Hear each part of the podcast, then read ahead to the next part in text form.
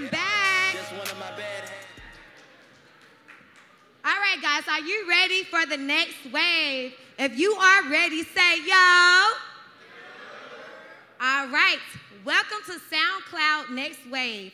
Our first keynote panel is on the fan economy and what independent artists need to succeed in music, streaming today, and the power of fans to help build their success. Are we gonna welcome our guests to the stage? Guys, ready? Y'all make some noise for them. I am very happy to introduce four music industry powerhouse to have the discussion. Please welcome SoundCloud's new president, Eliah Seton.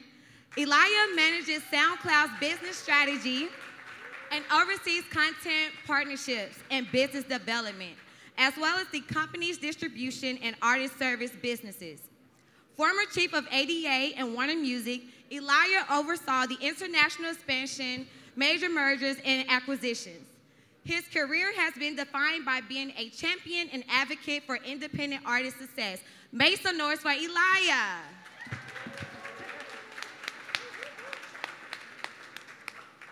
Next up, we have the lady in the building. We have Miss Lauren Seawood. Make some noise. SoundCloud's Chief Content and Marketing Officer is Lauren Seawood, who oversees the company's music partnerships, brand and growth marketing, ad sales, and more. Previously, Lauren served as president of United Masters.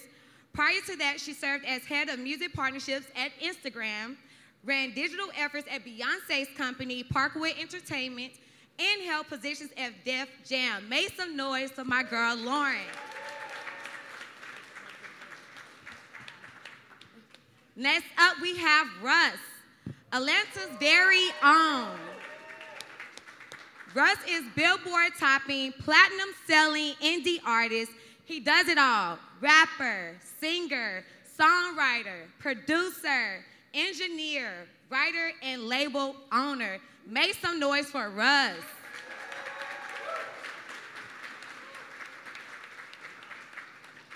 And finally, we have my guy Troy Carter. Troy Carter is the founder and CEO of Q&A, who I'm sure you all have known given his long list of accomplishments.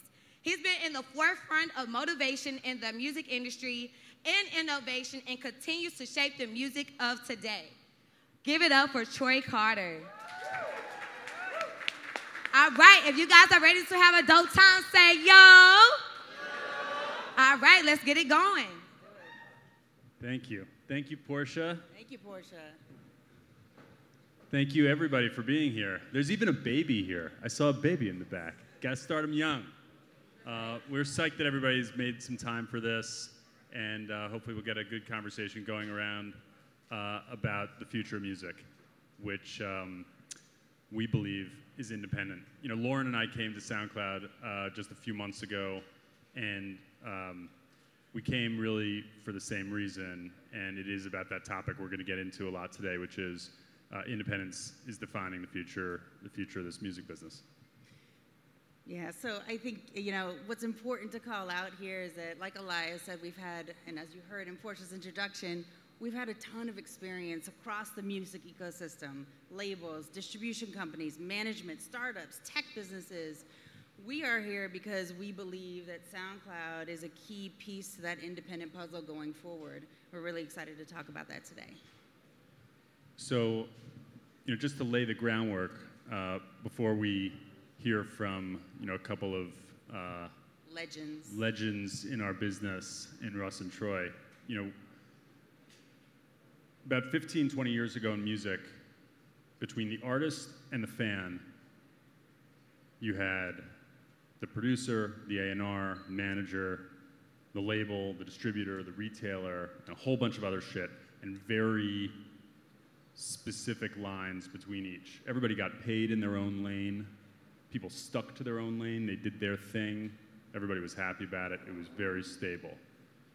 Technology has upended all of that. Today, nothing separates the artist from the fan. But there's still a whole bunch of shit that has to get done to optimize an artist's experience, and to optimize a fan's experience. And we're going to get into what a lot of that looks like. One of the ways we're defining independence in the way we work at SoundCloud and, and in other places in the business, independence means you own your rights. You know, I think Kanye is famous for saying that his kids are going to own his masters, not anybody else. It's about owning your rights, it's about owning your creative journey and controlling that. But it's also about picking your partners and having the options that are your choice. Because going it alone does not add up to success. And independence is often confused with that. So I think we'll flesh out some of those issues as well. So, uh, Troy, I want to um, pivot to you. And um, you've managed some of the biz- biggest acts in the world. You have worked at and helped to run some of the most important music and technology companies in the world. And you're now building a disruptive, innovative force in music. So you've seen and done uh, as much as anybody. How have you seen this landscape change? How have you seen the options for artists change over time?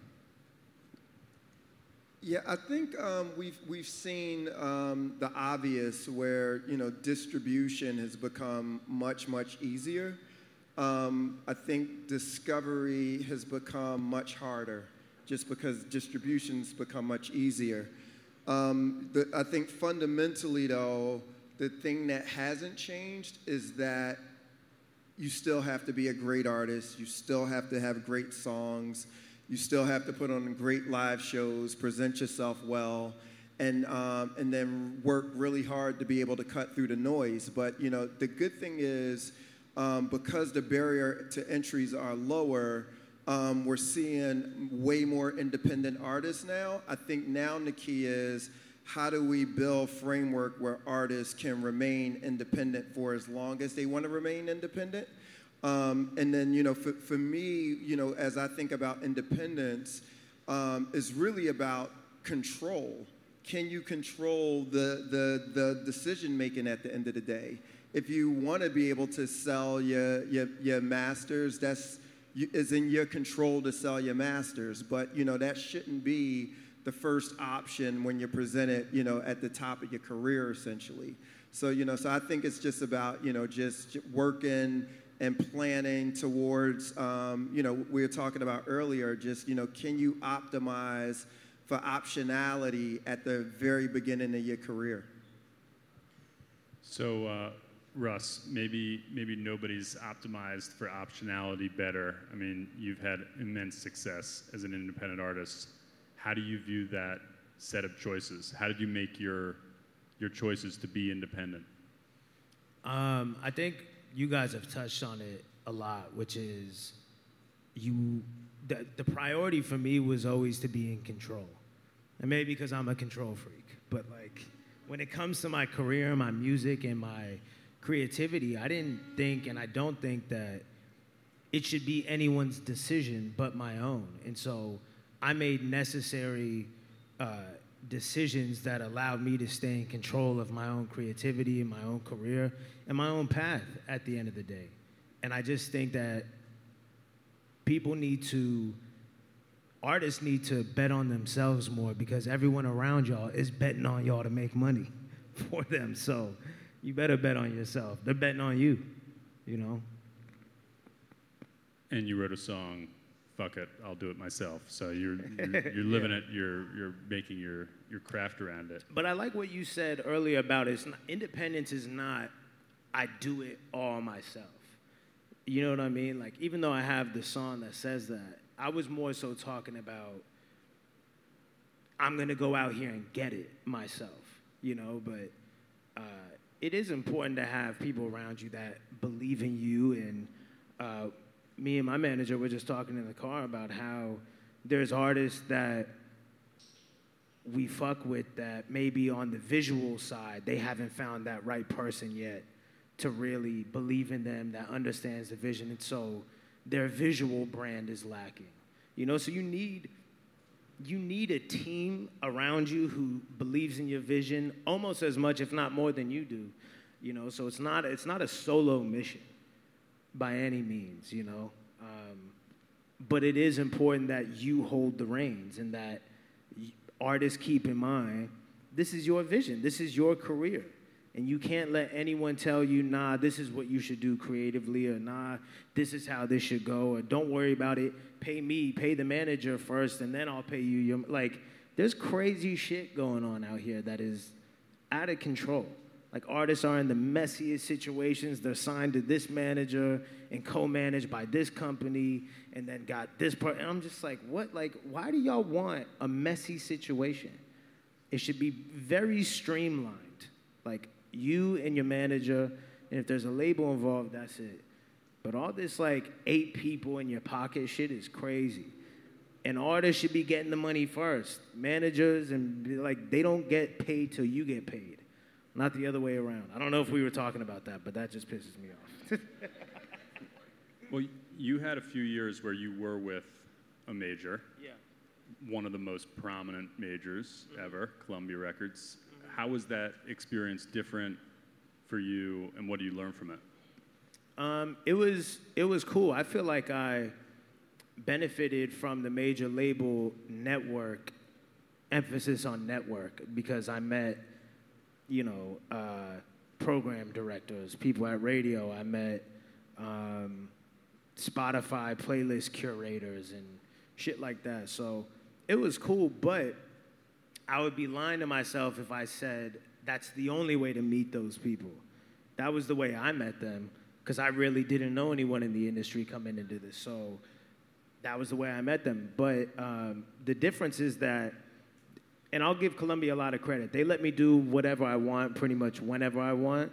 Um, and it pissed off some people at the label because they had to kind of like turn the other way, you know, with method.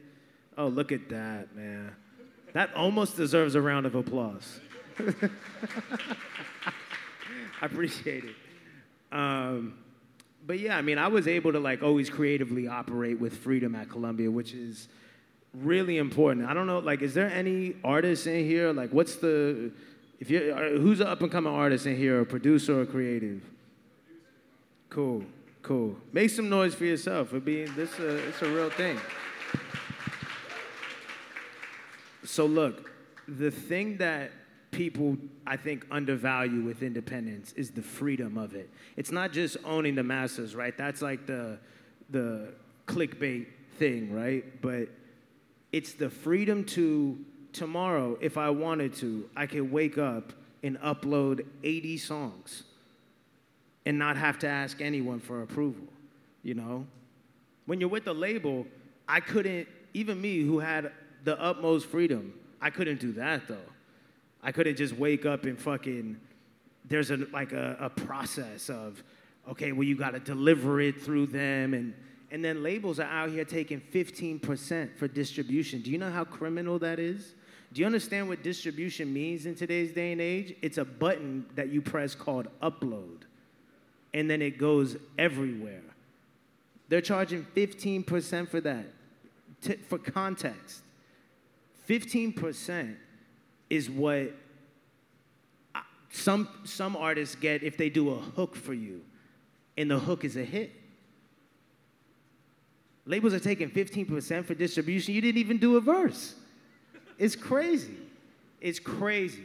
So the freedom is super, super important. The ability to wake up, do whatever you want, whenever you want. Like I just I dropped 20 songs 20 weeks in a row this year and caught a big one on the 20th week. You know, 10 million streams now just on Spotify in a month and it's going crazy on TikTok and all these things. And it's like, I couldn't have fucking done that with a major label. Major labels want you to put out one song every three months, sit there and work it and do all this slow shit. Even with Best on Earth. Best on Earth was a product of me convincing the label. Just a quick little story. I was like, you know what? I'm a, I'm a go your traditional label method so I can prove that y'all are wrong. So 2019, before Best on Earth came out, I did that whole like one song every three months and shoot the video and work it and do all this shit. And I was like, I'm telling y'all that's not gonna work. It's slow as fuck. It's not gonna work. And they were, I was like, we need to do a song a week. That shit always works for me. No, no, no. Trust me. You're too big to be putting out music. I'm like, all right, whatever.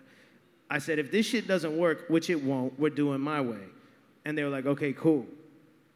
So I did the song every three months. That shit didn't work, meaning nothing blew up off of that. I said, now we're gonna do a song a week.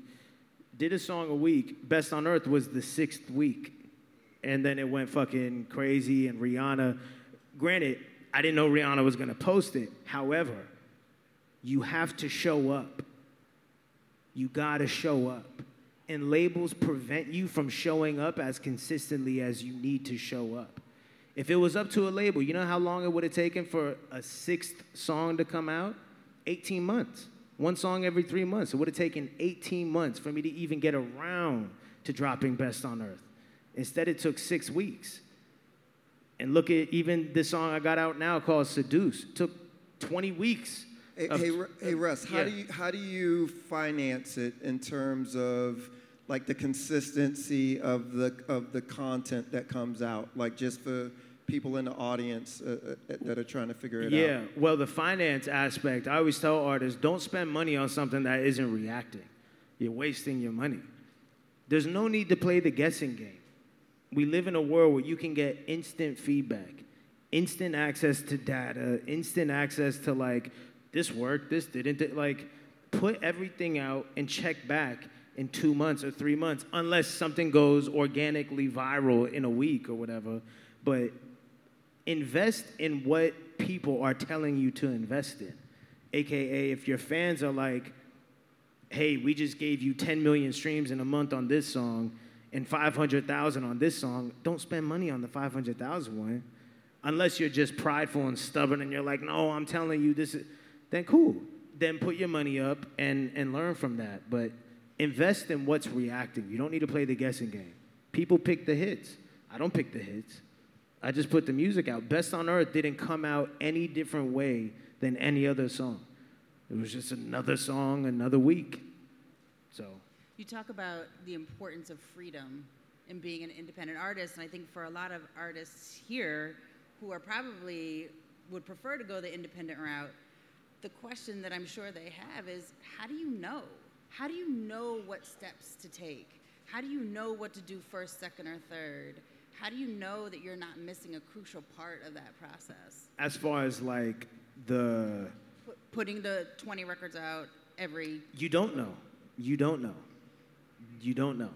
That's the like, that's the scary part, but also the fun part because you don't know, but you do have the freedom to find out.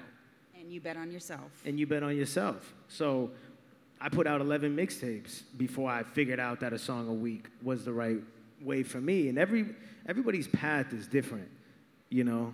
That's the thing. Trying to compare your race and your journey to someone else's, it's your shit may be different. It's gonna be different inevitably, you know. Song a week may not work for some people. I think if you make the same kind of music, you have a very specific sound, a song a week is gonna get played out you know but for me like i might sing r&b one whole week and then next week come with best on earth so it worked for me There, there are also literally every day new partners showing up to help you realize that vision and who are maybe it's not um, so they're not major labels Yeah. uh, but they're services companies and they're using technology and people who are more probably artist friendly uh, to help an independent artist further their journey. Troy, you know, obviously Q&A Venice is in that world. As you've been building those platforms and innovating ways to help independent artists, how do you decide what's next? How, how do you build the team, build the tools that will be most effective for artists? You know, I think for me, it's just always been curiosity in terms of what the future of music looks like. And, um, you know, when I was a talent manager, it was through the lens of helping the artists that I represented. And so, you know, like when working with Gaga, it was out of desperation because we couldn't get our music played on the radio. So we were using, you know, social media that was just kind of arising, and um, which sort of led to me discovering different types of technologies. And then, you know, a friend of mine told me about, you know, this company out of Sweden that was going to change things. So, you know, I went over there and spent time with um, the team at Spotify before they came to America and like learned all about streaming and became an advocate for streaming. And then um, when I left Spotify, my first trip was to China to a company called uh, Douyin, who was releasing, um, they just bought Musical.ly and were gonna launch TikTok in the United States. So it was like learning about um, the impact that TikTok would have on, um, on, on, on artists. So my thing is, can we all, and, and the reality is like, I'm a, I'm a, like looking at where the world's going in terms of collectibles like NFTs now, um, looking at what's happening in the gaming space and the metaverse and, and um, all of these new technologies that are going to be pushing forward. Um, streaming, anybody that's sort of hyper focused around streaming right now, you're already too late to the party because first thing I said to my team when I left Spotify and started the new company uh, we had our first staff meeting, and I said, I don't want anybody in here talking to me about playlisting. I said, if you're talking to me about playlisting, you're at the wrong company. Like, what, what, what's next? That's what we got to be looking at, and that, you know, and that's what we're looking towards. So, I mean, this is the shit right there because you had a situation where Lady Gaga couldn't get on the radio, and you had her manager going and finding out what streaming was before it was streaming, finding out what TikTok was before it was TikTok well, right now, there are people who are figuring out what's the next thing we haven't heard of. And as an artist, it's about hooking up with those people and being able to find your fans through those relationships and through those new services. It's, you said what's next. It's all, it's all about what's next. Lauren, you've always been about what's next. Um, you know, you're uh, from your IDJ uh, upbringing to Parkwood to Insta uh, to UM to SoundCloud? Like you've always been that half step kind of ahead. How are you seeing this landscape? I think that um, the one, the sort of common thread through everything that I've done from Def Jam all the way up to today at SoundCloud has been the fans. How do you find and build audiences in the most compelling way? How do you figure out how to connect to people authentically? Um, that was one of the key lessons that uh, that I learned from Beyonce, working with Beyonce, where you know her whole um, the whole way that she approached approached social media was that like she always wanted to own the narrative. I don't need to write captions. It's my picture. I own the narrative. I'll tell people what I want them to see. And if they want to make up some stories behind me, I don't give a fuck. It's my narrative. She knew how she wanted to be communicated to her fans, and that's how they consumed her content and then became part of that fan army.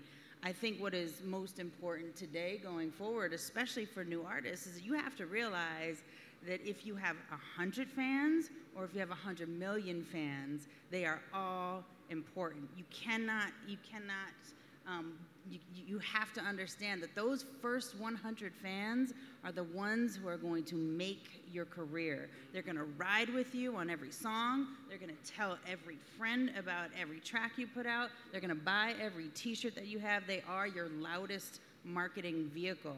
And you have to figure out how to tap into those 150 people. Eight, if eight people follow you on Instagram, you better be talking to them every single day. That is the most important piece that threads through like everything that I've done across music and technology.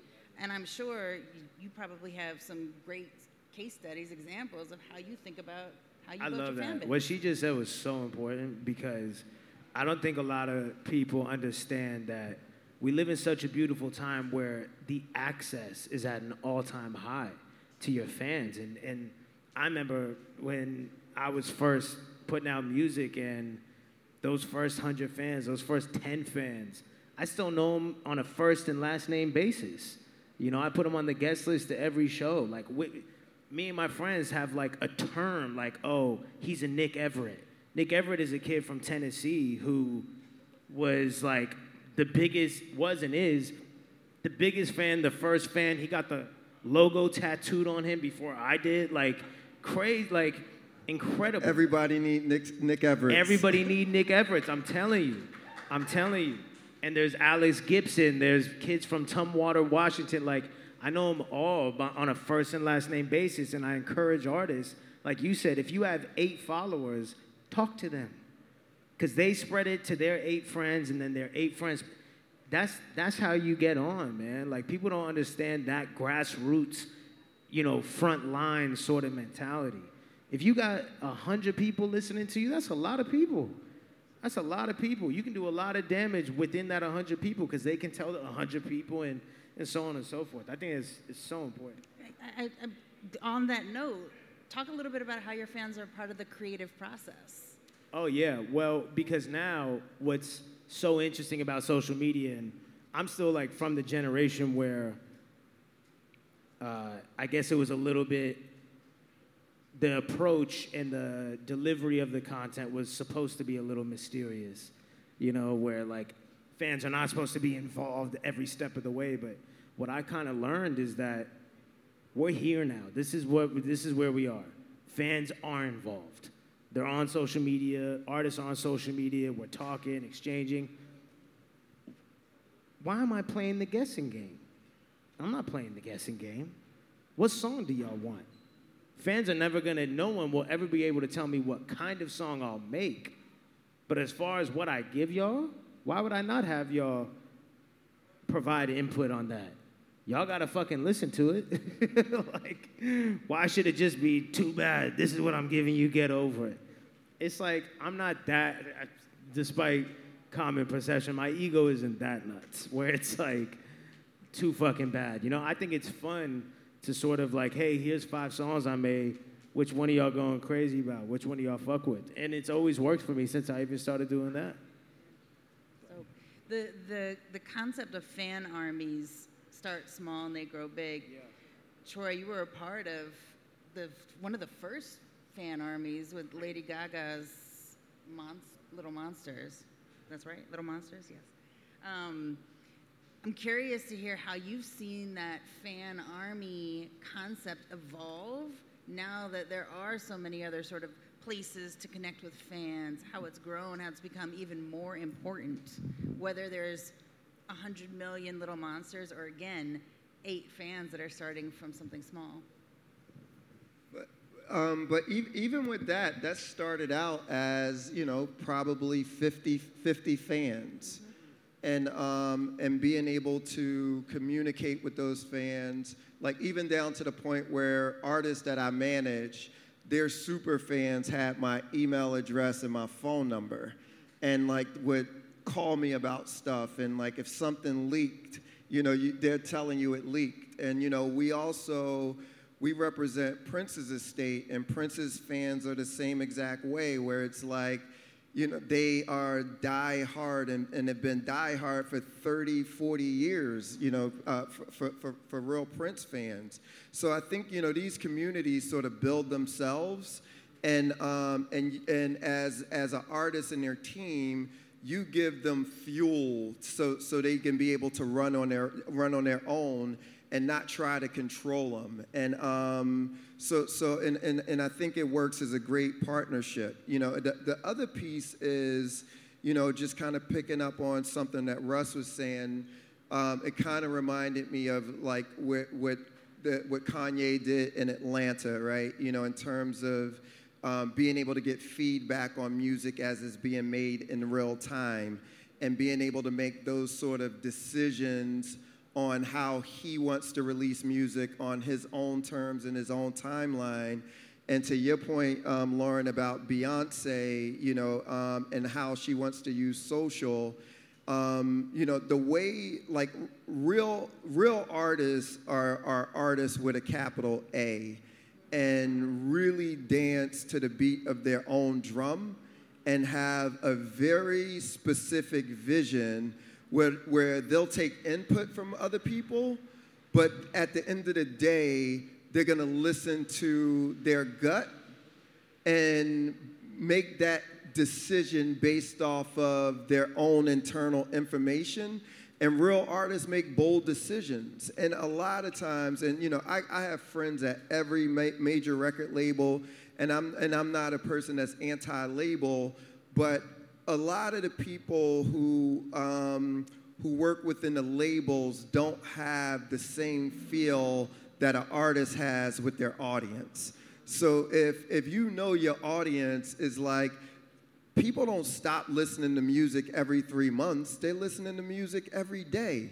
So it's like, so you being able to come back to them consistently, if the music's good, they're gonna keep coming back and keep coming back. And that's how you build and build and build on top of your audience versus, um, you know, this sort of three or four songs a year strategy, then we're gonna drop the EP, then we're gonna drop the album.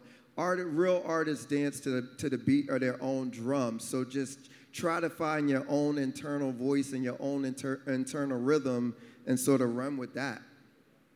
I think it's uh, such a good point that very often people at labels or, or, or other bigger companies, they're just not used to working directly with fans. It's never how their business was structured. That's not who they were selling music to. Even today, the labels are getting music to Spotify or to TikTok or to SoundCloud. Um, they're not getting music directly to you and they're not interacting with you. And in a world in which it is the fan economy and it's all about that connective tissue to fans that you just heard all about, um, that's something to keep in mind. I think, you know, we're at SoundCloud, we're seeing that very much um, with having introduced fan powered royalties. So when you pay a subscription, the money you're paying gets divided up across the artists you're actually streaming. And that's not how other streaming services work. By doing things that way, and I think over time other players will do that also, the, the information, the data that artists can get about their fans, who's streaming your music the most, who are your super fans, where are they, who are the other, other artists they're listening to, how can you reach them to sell them a t shirt, to sell them a ticket, to send a direct message, to give them exclusive content. That's the future of music, and it's all based on the direct relationship between artists and fans. A lot of the music business doesn't know how the fuck to approach that. Bro, you know what it is? Not to, but people, artists think they're too cool to talk to fans. A lot of artists think they're too cool to talk to fans. It's the prop. Like, I, I got a group chat right now, and I've had it for like two years with like eight or nine fans, and it's just I send them Dropbox links of songs that I'm working on because it's like, who gives a fuck? What like what artists just get into this weird place where like I'm the artist now, and nah, you can't just have access to me like that. Like, y'all don't deserve to have access to me like that. I don't even read y'all's message. Like, what? What the fuck are you talking about? You know what? So, so what's, fu- what's funny? One of the lessons I, t- I, I like any new artist that I that I started working with over the years, it was a lesson. I used to I, I used to work for Will Smith when I was a kid, and one of the things Will said is, and he's still the same guy to this very fucking day, same exact guy. He said fans don't know when you're having a bad day. So you only they'll, they'll you you will not remember when you meet somebody, but they will always remember when they met you. And that's how you create remember. lifelong fans. Yes. That's when when you keep that in mind. That's how you create lifelong fans because you realize two seconds out of your day will make this person a lifelong Forever. fan. Forever. It doesn't take you anything. Like me sending, I know when I'm scrolling through my DMs and it's, yo, you may, I know you may not see this. Yo, I'm an up and coming artist. Yo, your music changed my life. Yo, saved me from suicide, whatever it is. I know if I take two seconds to be like, yo, I appreciate that a lot, game over. I win. You know what I'm saying? And I've been doing that consistently every day for 10 years. So when people are like, I don't know who's listening to Russ, I don't know who his, you don't know because you don't know what goes into this. You don't know it's not my manager running my social media, it's me on there talking with my fans directly. I do FaceTime, group FaceTimes with eight of my fans playing new shit. Y'all don't like, people don't see that behind the scenes shit, but it's like, that's why I have the allegiance that I do because it's not this disconnected, I'm on this like exalted pedestal to my fans. I'm right there down with them. You feel me? As much as I can be. And I think artists need to drop the ego and drop the act. You're not that cool, dog. You're really not. For real. Boom. He said it best. So, so if you could impart one message, one lesson to everybody here today, what would it be? Troy, you, you start first. I would say chop, chop, chop wood, carry water. And that's just getting, do, you got to do the work, and, you ne- and that work never stops. Chop wood, carry water. That's real. What about you? I don't even know how to follow that. I don't have a proverb. nah, I would say um, I would say trust your intuition and understand. I think I think you guys were both touching on it, but labels follow numbers. Artists need to follow intuition. And artists can't get mad at labels for not having intuition. They, they're not creatives.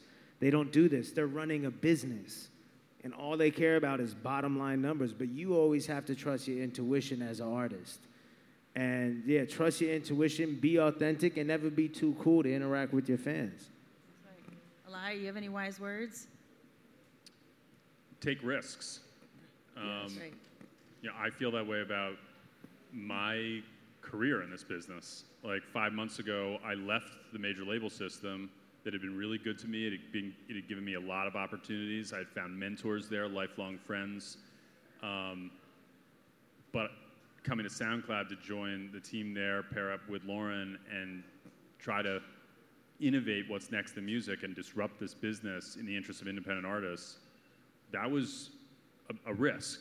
Like, you take less money, you're pay, making, making a longer bet, and you got to believe in it. You got to believe in yourself, and that becomes the fuel in the, and the engine, because the rest of it is kind of cosmetic.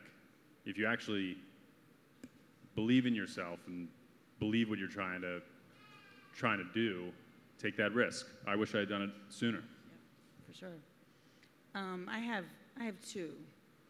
I would say number one, relationships matter. They will matter from the day you start your career, your job, your journey, until the very end. That goes for the fan, but that goes for every single person you come in contact with. Make sure you take care of those relationships and learn from them and grow from them. And number two, always surround yourself by, with people that are smarter than you are. You should always be learning. There should always be something you're taking away from somebody else who's in your circle or somebody else that you look up to.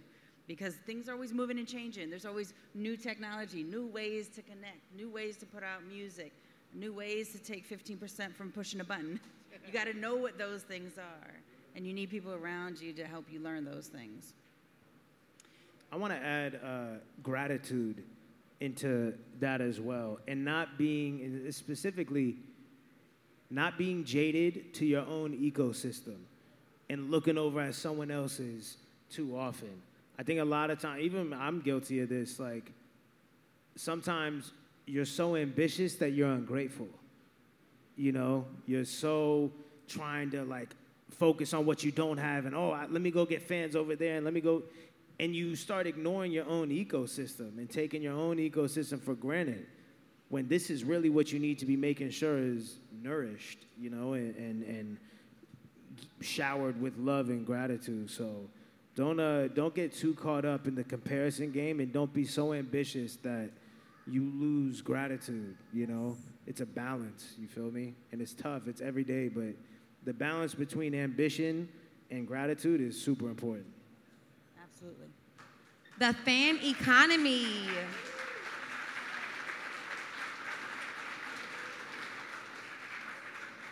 If you enjoyed the conversation, can I get a yer? All right. We're going to kick off Q&A something like this. What is the mistake you've made and what did you learn from it? Anybody can take the question. Let's go, Russ.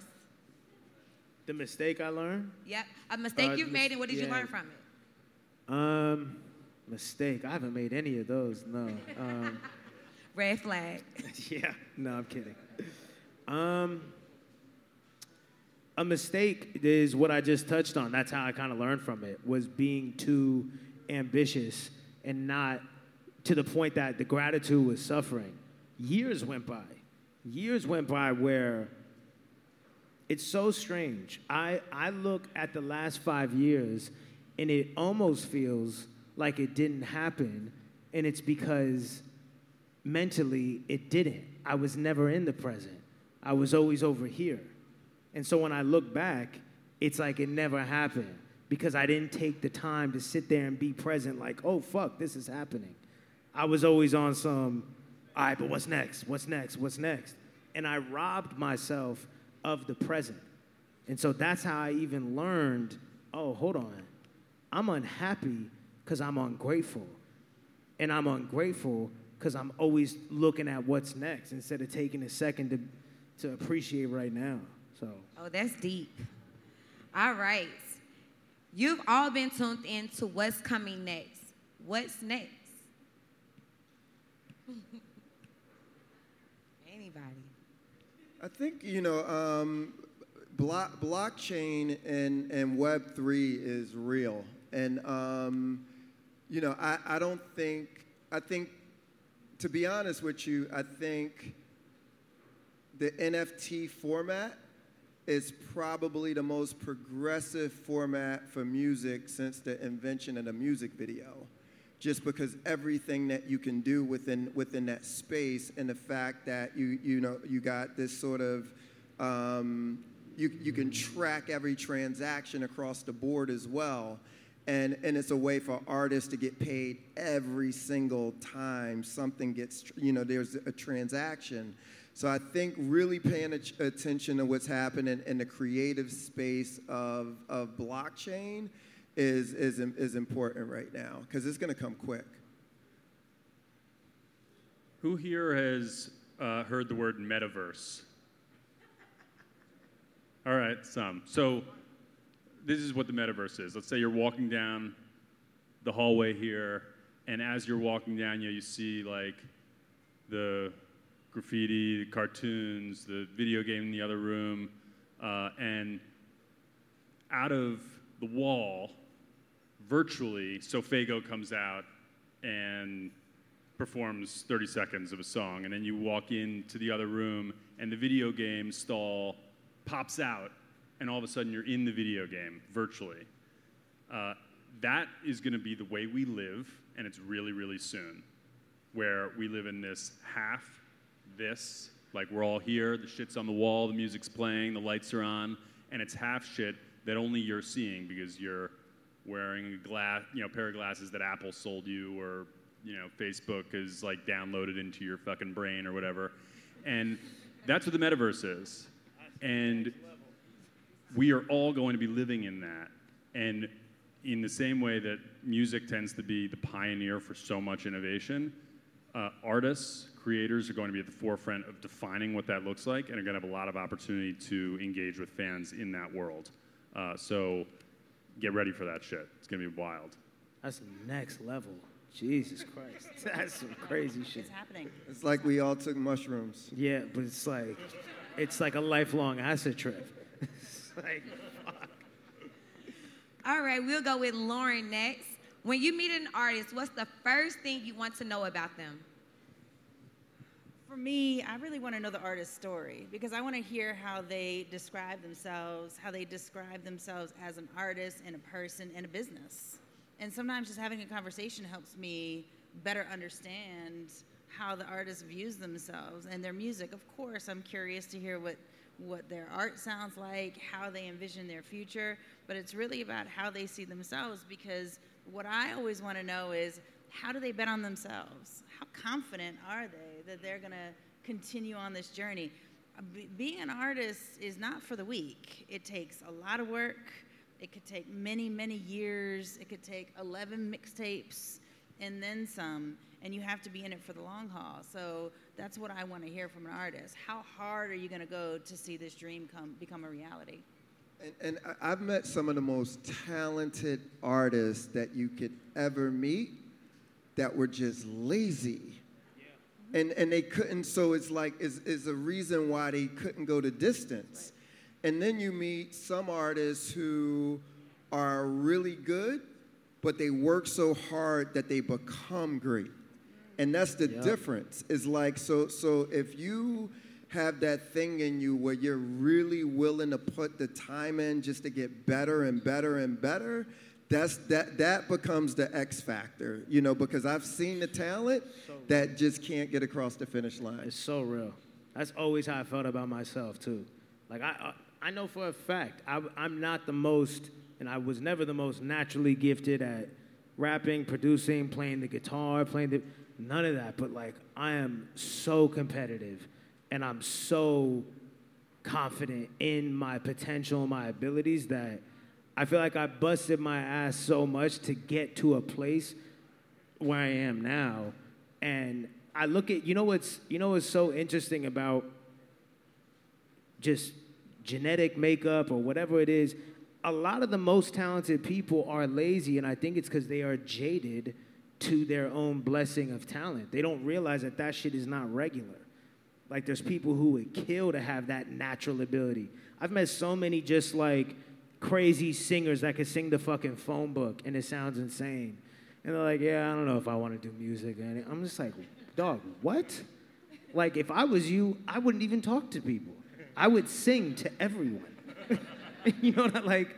It's nuts. But I, I do think that it's that tricky balance of being too jaded and being ungrateful to your own talents and own blessing and sleeping on yourself, you know? It's sad. A lot of the people who don't have that natural talent, they bust their ass so much more because they know they don't have it and they're trying to compete and catch up, you know? Hard work beats talent though when talent doesn't work hard. So.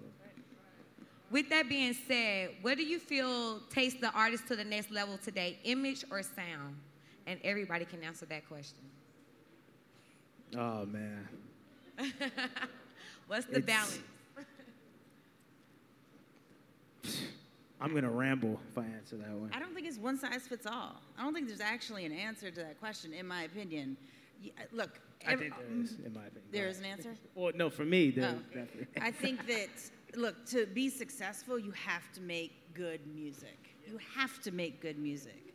But the question is, is can good music still thrive without having, you know, the right images connected to it? Sometimes.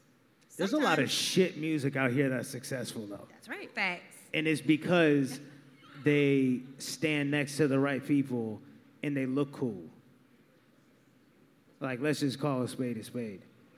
We're living in the most ridiculous, we're living in the most ridiculous time where music is no longer just made for the ears. Now it's about the eyes too.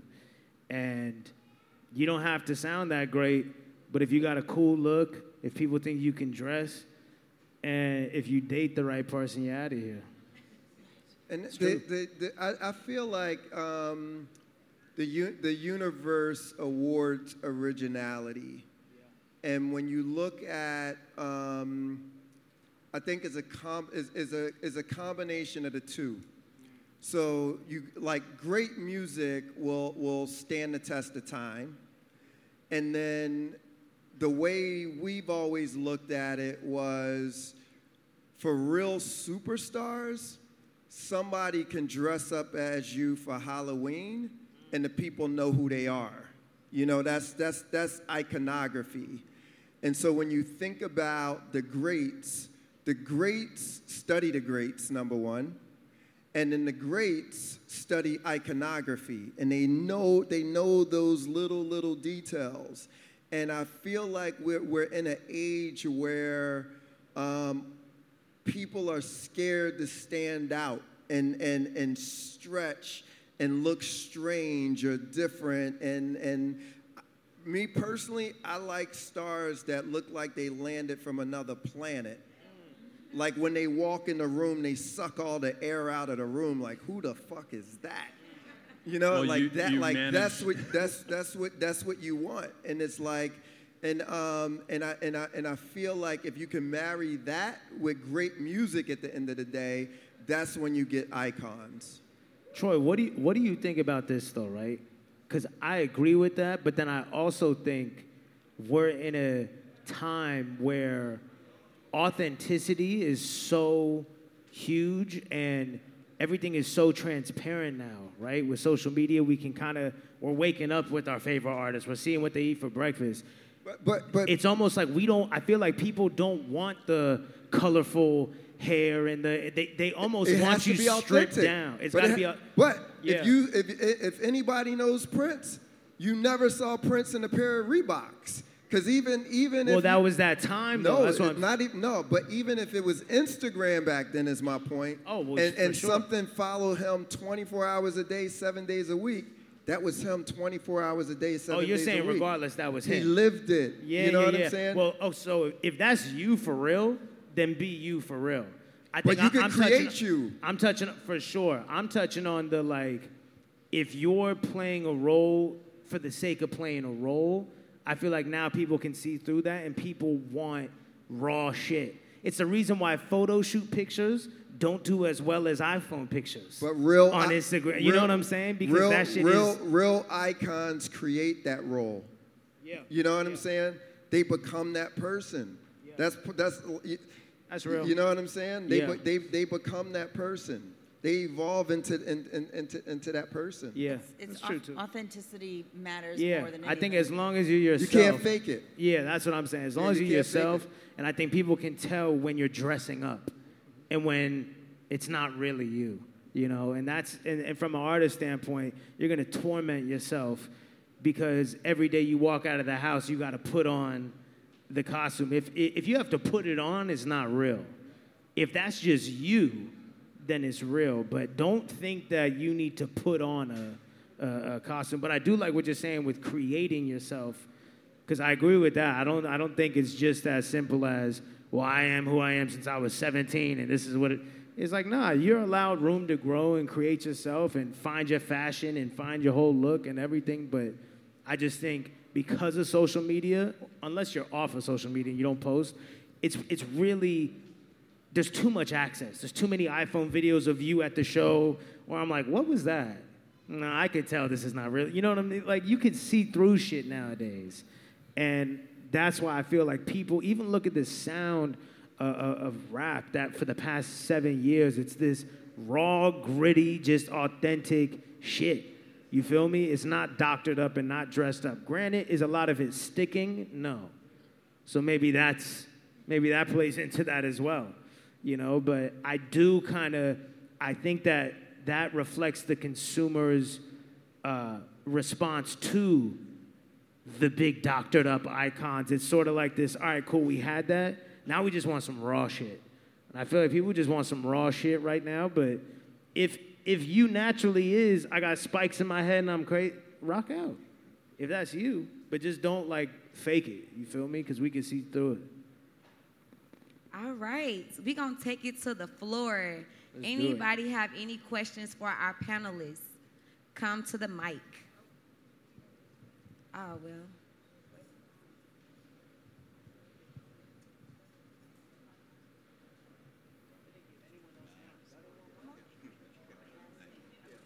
How y'all doing?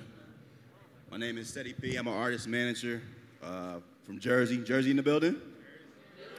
Philly, was- hey, what's up? I was born in Secaucus, New Jersey. Oh, all right, so Jersey in the building then. But yeah, uh, artist manager for Renaissance Music Records. I actually had a question you guys were mentioning NFTs and the metaverse. Uh, you know, the article came out about Facebook getting ready to change their name. But I noticed that a lot of the artists uh, that I deal with, they rush and jump to try to whatever the hottest trend is without necessarily kind of doing the research on it, but it's the hot thing. So I wanted to ask, how do you guys recommend balance between staying your course versus kind of being in tune with what's going on and happening in the music industry? Um, I think you. I think you have to do both. You know, I think, um, of, course, you have to um, appeal to whatever platforms that exist today because you got to make a career today. But also, you know, as a manager, I think part of the role is, um, you know, living around the corner to kind of see, you know, what, what, what's coming and doing as much research as possible and living in Discord groups and reading articles. Um, you know, right now, I would be looking at everything that um, Epic Games is doing right now and um, and you know, as places like the Central, Decentraland, and all of these other places that I think um, these concepts are going to pop up. But um, your job is almost like a manager slash research and development. You know, you know what I'm saying? So when it comes, it's like you're you're already there. And and I wouldn't compromise originality or authenticity just to cater to that specific thing per the whole conversation we heard from Troy and Russ earlier, because I mean that you can see that that cuts through the noise, and if you start to compromise that and fake it, you'll be found out. I think it's also like my dad always told me measure twice, cut once. You feel Mine's me? too. you know, so it's like, don't just like hurry up and run over at some shit just because it's trendy. Like, do the research. Figure out, like, make the right move the first move. You feel me? Appreciate it. Yeah.